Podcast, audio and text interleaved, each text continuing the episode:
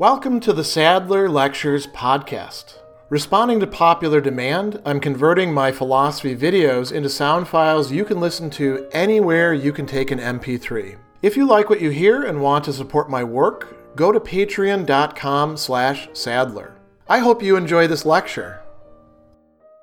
Cicero begins his work on duty, in which he is explaining Stoic ethics and, in particular, the conception of duty by talking about some general issues. And he uses some Latin terms like, you know, quaestio, which we might translate as question, or inquiry, deliberatio, deliberation, consideration. All of these are the words that sort of signify like big picture issues and distinctions that we want to make. Sort of putting everything in order from the start start. Cicero loves an orderly presentation of things. So he begins by talking about any inquiry about duty, about officium, about what it is that we ought to do, is really going to start by, if it's going to be comprehensive, it's going to have to look at two kinds of things. One is what the supreme good or finis is for human beings. He talks here about the finem because it's in the accusative bonorum, the end of goods, or eh, we translate that sometimes as the supreme good, the good that encompasses or that provides the meaning to the other goods. We can also talk about the, the ultimate evil or ultimate bad thing as well. And Cicero does discuss this in another work called On the Ends or De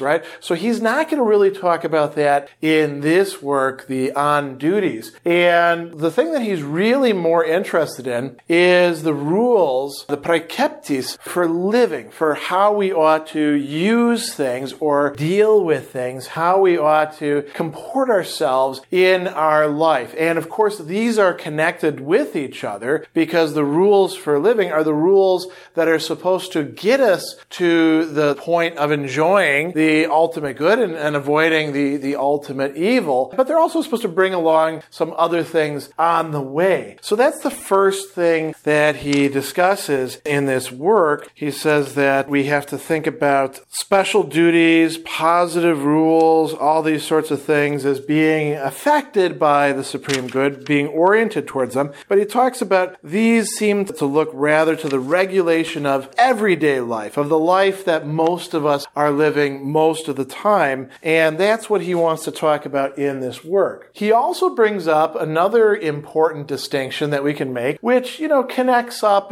not mapping exactly onto this, but, but it's, it's kind of the same idea. He talks about duties being separated into duties that are absolute and then duties that are mean. And by mean, they lead to something else. They are a medium, you could say. And the absolute duties are those that are right, rectum in Latin, or in Greek, katorthoma. The duties that are literally like right there, the way they're supposed to be. They are ordered. They're after the thing that is straight, that is right. It's a little bit difficult to describe this without getting metaphorical. But then we have these other duties that that don't present themselves to us as absolutes, but are reasonable ways to realize these absolutes. Something, he says, for which a good reason can be given. And that is officium, in this distinction between officium and, and rectum. And in Greek, it's kathekon. And the Stoics did make this distinction, in fact, between these. The Stoics are the ones who actually come up with this term, kathekon, uh, all sorts of variations on it. And it means that which is befitting. So this is the difference between what is is automatically right and what is right in the conditions or what's right because it leads to something else, but it's still incumbent upon us to, to do.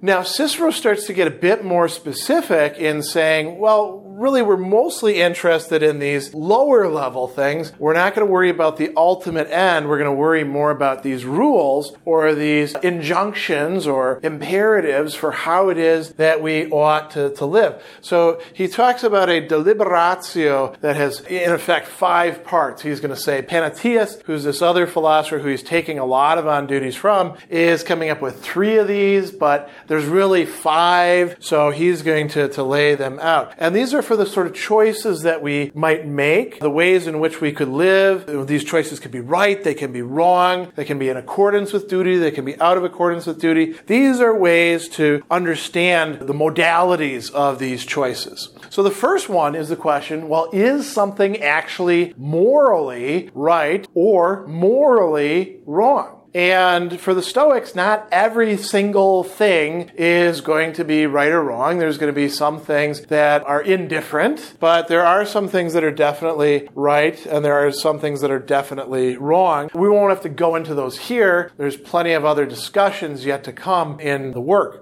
Then he talks about a second one is something expedient. And what do we mean by expedient? That's the translation that's being used here for utile, what is useful, what is, you might say, workable is, is another word that we like to use ourselves. And so what are examples of those sorts of things? Wealth, or houses, or positions, or political authority, or reputation. All of those sorts of things are very useful for us to have. They're good in a sense, but they're not good in an absolute sense. They're not always morally right or wrong, although our use of them can, in fact, be right or wrong for the Stoics. And so we have two different classes the morally right or wrong, or the expedient or the non expedient, the useful and the useless, or the the, harmful to those sorts of interests. Then we get to something really interesting. And this is where we often run into a lot of issues morally, right? What if we run into cases where the right,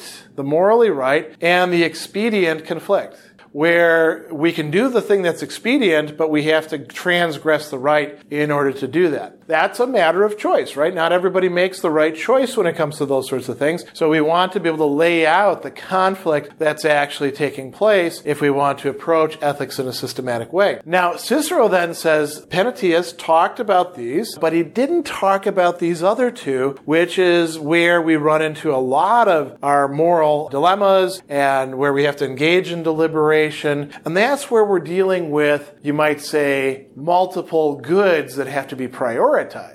When we have two things that are right, but they can't both be realized, which of them is the more right? Which of them is better than the other good? That's a key question that comes up over and over and over again in ethics. And Cicero says, well, we actually need to talk about that. We need to examine that if we want to understand what our duties, in fact, are in determinate cases. Great example of this. You've made a promise. Making a promise, fulfilling your promise is the right thing to do. But what if fulfilling the promise harms other people in the process? Not harming other people, that's also right. We can say harming is wrong. Which of them should you favor? Well, you answer to yourself, which of these is the most right?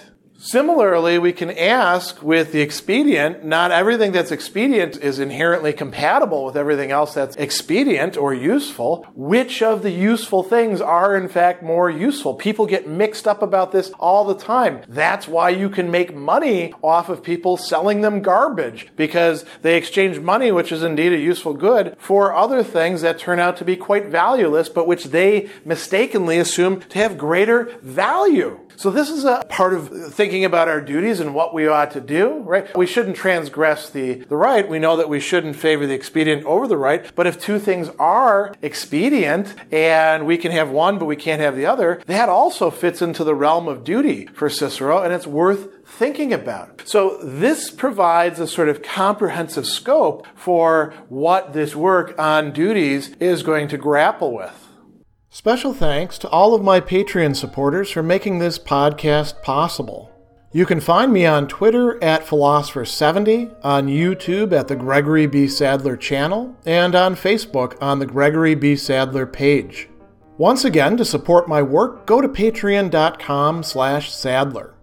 Above all, keep studying these great philosophical works.